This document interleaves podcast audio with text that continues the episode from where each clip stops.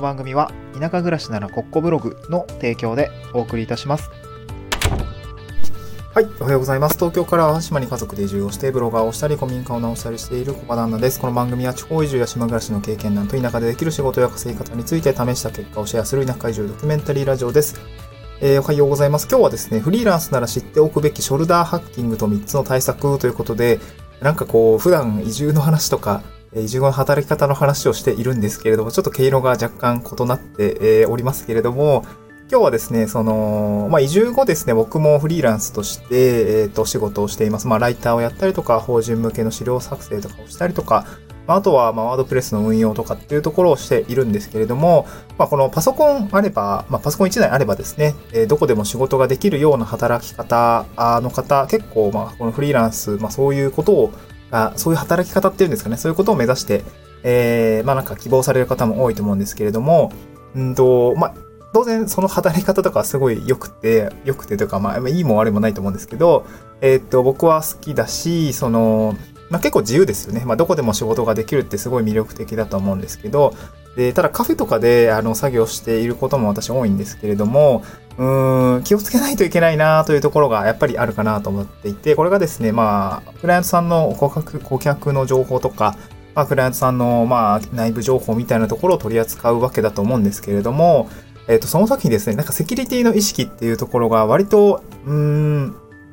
なんだろう、まあ、これ総務省とかも、あと IPA ってあのー独立行政法人のですね、あの、僕も基本情報処理試験とか、応用情報処理試験ですごいお,、あのお世話になった会社な、あの、とこなんですけども、えーっとね、これ IPA って何の略だったっけ？えーっとですね、あ、えー独立行政法人情報処理推進機構セキュリティセンターっていうところが、あの、口酸っぱく言ってるんですけど、結構ですね、セキュリティが甘いフリーランスの方も結構多いのかなと思っていて、これがですね、最近、あの、私の知人の、なんだろうな、えー雑談から出たですね、ちょっと、まあお話のネタになるかなと思って今日お話をしたいなと思うんですね。で先に、えーっとですね、フリーランスは知っておくべきショルダーハッキングと3つの対策ということで、今日お話しする内容ですね、まああの僕、この、この話をするきっかけになったこのショルダーハッキングって何っていうところのお話と、それってどうやって対策すればいいのっていうこの3つですね。先に3つ言っておくと、1つ目は盗み見防止フィルターを使いましょうっていうお話ですね。うん。ま結構物理的な対策ですね。うん。で、そして2つ目が、離席時は画面ロックを使おうということですね。画面ロックをしよう。これ結構面倒なんですけどね。画面ロックしましょうということですね。で、3つ目は、あの、これ結構根本的なんですよ。カフェでは機密情報を扱わないようにしましょうって、この3つについて、まあ、なんでそうしないといけないのかとか、あと、まあ、業務的にこう、セキュリティってどういうふうに考えられてるのかとかね、まあ、今日ちょっと企業のですね、セキュリティの事情っていうところも、まあ、こういう、なんだろう、実際の一般の企業ではこういった考え方をしていますよっていうところも踏まえてお話をしたいかなと思います。で、今日前提なんですけども、えーっと、まあ、私がですね、前職システムエンジニアで7年間、あの、IT 企業で勤めていました。えーっとですね、僕はなんかいろいろ、会社の中でも役回りみたいのがあったりするんですけど、僕はですね、社に入社2年目ぐらいからですかね、えっと、社内のセキュリティ推進担当者みたいのをやっておりました。あとは、対法人のですね、システム導入の際に、えっとですね、まあ、これ、某、あー、ちょっと言いづらいな、これやめとこうかな。えっと、某、企業で、の大きいグループ企業だったんですけど、このグループ企業に導入するシステムについては、えっと、このグループセキュリティ、なんなんていうの、グループセキュリティのルールみたいのがあるんですけど、このシステム導入時にですね、この製品のセキュリティってどんくらいなの？みたいなところ評価したりとか、えーじゃあこのセキュリティを担保する、まあ、このグループで保つべきセキュリティの担保するためにはどういう施策を取り、えーやらないといけないとか、どういう手段を取らないといけないよっていうところをですね、評価する仕事もしていたんですよね。うん。まあ、それで、こう、システムを開発するときの、えー導入するサービスだったりとか、あ例えば、まあ、暗号の通信化しましょうねとか、えデータベースの暗号化しましょうねとか、あとコストはいくらですよみたいな話をしてですね、システムの導入に関わる見積もりとか設計をするっていう仕事をしておりました。その中でですね、まあ、それちょっと若干規模感が大きいんですけども、なのでそういう社内のシステムセキュリティ業務っていうのをやっていたんですけれども、まあ、フリーランスになってから、まあ、なかなかね、まあ、そういう仕事をすることはなくなったんですけども、まあ、基礎基本っていうところは、えーなんとなくこう、まあ、7年間のシステムエンジニア業務で、あの、あの身についたかなと思っています。で、辞める2年前はですね、辞める2年、辞める2年、ん？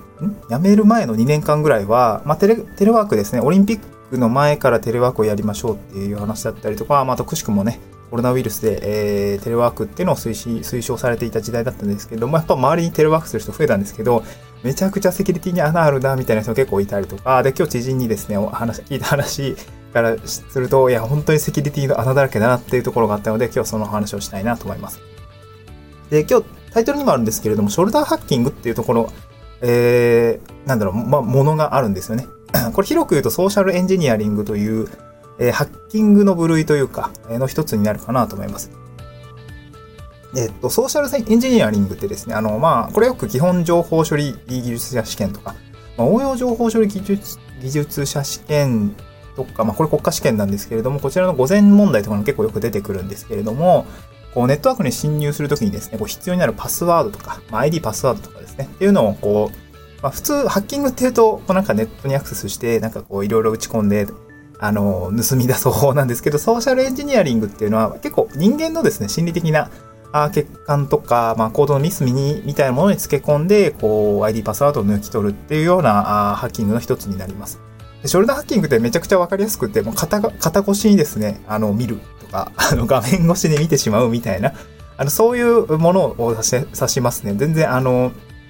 なんだろう てか難しい話じゃなくて、本当に画面、あの、画面見て、なんかパスワード打ち込んでんなとか、ID これこうなんだなみたいなところですね。えー、盗み見る手法になります。うん、でカフェとか電車とかでパソコン無防に開いていて画面見えたりするじゃないですか。あれですね。あれです。で画面に、あ、この人はどこどこ会社の人で、えー、この人は今多分ここの顧客個人上、あ、この会社さんとなんか取引してんだ、みたいなのがですね、もうめちゃくちゃ見えちゃうやつなんですけど、これカフェで作業する人も多分多いと思うんですけど、フリーランスの場合は。これ結構気をつけましょうねっていうお話でございます。うん。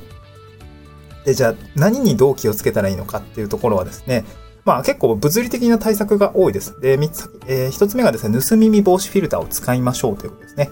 まあテレワークをやってる会社さんであれば、まあ、配ったりとか、あの、テレワーク端末用にですね、この盗み見防止フィルターっていうのを配ったりしているところもあるし、まあ、最近はですね、BYOD っていう言葉でですね、こう、えっ、ー、とですね、個人の端末をですね、えー、使って業務をしていいよみたいな考え方もあったりするんですね。えー、あったりするんですよね。うん。まあ、ここなかなかね、難しいんですけれども、あの、個人の端末で、あの、まあ、会社のネットワークに入って、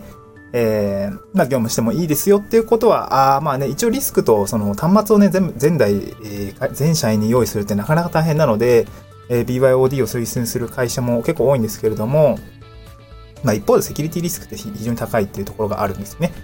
その、で、物理的にこうカフェで作業するなら、この盗み見防止フィルター絶対使いましょうねってことは結構言われたりしています。で、どういうものかっていうと、これ、あの、スタンド F の概要欄にですね、リンク、あの、ノート記事ですね、台本のノートの貼り付けているんですけども、えっ、と、こちらに貼り付けてるのは、ちょっと Amazon のですね、あのー、まあ、ちょっと引っ張ってきたものですね。これ多分僕が使っていたのもこれだったのかなと思うんですけれども、えー、覗き見防止ですね。これ、まあ、ブルーライトもカットしてくれるので、まあ、目にも優しいものなんですけど、こう左右各30度ぐらいからですね、その、外から覗くと、画面が、ま、あの真っ暗になって、まあ、見えなくなるとかね、まあ、上から覗いても見えなくなるみたいなのもあるし、まあ、あの、真後ろからはね、あの、自分の背中に見えなくなっているので、まあ、まあ、ある程度これで防げるかなと思いますね。うん。まあ、これなしでね、やってるサラリーマンの方とか隣でパッと見た時に、いや、めっちゃなんか、いややばい、やばいよ、それ、みたいな感じで思ったりもするんですけども、まあ、意外とやってない人も多いので、結構ね、あまあ、若干ね、慣れるまでは見づらくなったりするんですけど、こういうのはぜひやった方がいいかなと思います。そんなに高くないので、えー、パッと導入することがいいかな、導入するといいかなと思いますね。でこれ覗き見防止フィルターなんですけど、なんかこう画面にペタって貼り付けるタイプもあるんですけど、なんか画面のその、なんていうのかな、縁みたいなのに、えー、っとね、なんだろう、支えみたいのをペタッと貼り付けて、あ取り外しできるようにしておくと、なんかこう、家の方、家の中では、あの、安全な場所ではそのフィルター外して、まあ、外でやるときだけフィルターつけるっていうこともできるんで、この付け外しできるタイプがいいかなと思いますね。うん。二つ目ですね。二つ目は離席、えー、離席時は画面ロックしようということですね。これ結構当たり前っちゃ当たり前なんですけど、結構会社の中だと、うん、なんかそのままさーっとトイレ行ったりとか、なんかこう飲み物買いに行こうとかってしている人も結構多いと思うんですけど、まあ、社内の端末であれば、こう、えっ、ー、と、社内の規定の設定でですね、例えば3、えー、3 1分経ったら画面ロックするとか、あのー、内部統制できるんですけども、まあ自、自分の端末だとね、そういうこともしないし、えっ、ー、と、まあ、気づけばずっと画面ロックせずさらけ出されてる状態になってるってこともあると思うんですけど、これね、結構面倒なんですけど、毎回ロックが必要ですね。まあ今だと顔認証とかもあったりするんで、顔もペッてやれば、ペットロック、ロック解除してくれる場合もあると思うんですけど、やっぱりですね、自分のいないところで画面を覗き込まれてるっていうことは非常に危ないので、これ画面ロックしましょうということですね。で、最後3つ目ですね。まあこれ結構根本的な所作になるんですけども、カフェでは機密情報は扱わないっていうところがやっぱりいいかなと思いますね。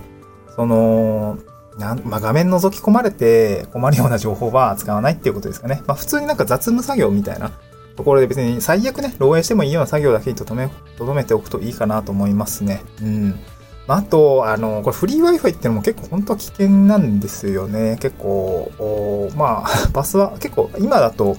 えー、警告も出てくると思うんですけど、盗み見られてしまう可能性がありますよみたいな結構 Wi-Fi 接続すると出てきたりすると思うんですけど、まあ、これは結構まあ、あって、こう通信のパケットって言われるものを覗き見るとですね、中身のデータですね、まあテキストであれば、えー、あのー、とね、なんだろう、よ、よ、読み解けてしまう、ワイヤーシャークっていうツールを使うとですね、あの通信のパケットの中身を読み取れてしまうので、ID なんて打ったとか、えー、っと、パスワード何を打ったみたいなのが分かってしまうので、これ結構あの危ないといえば危ないです。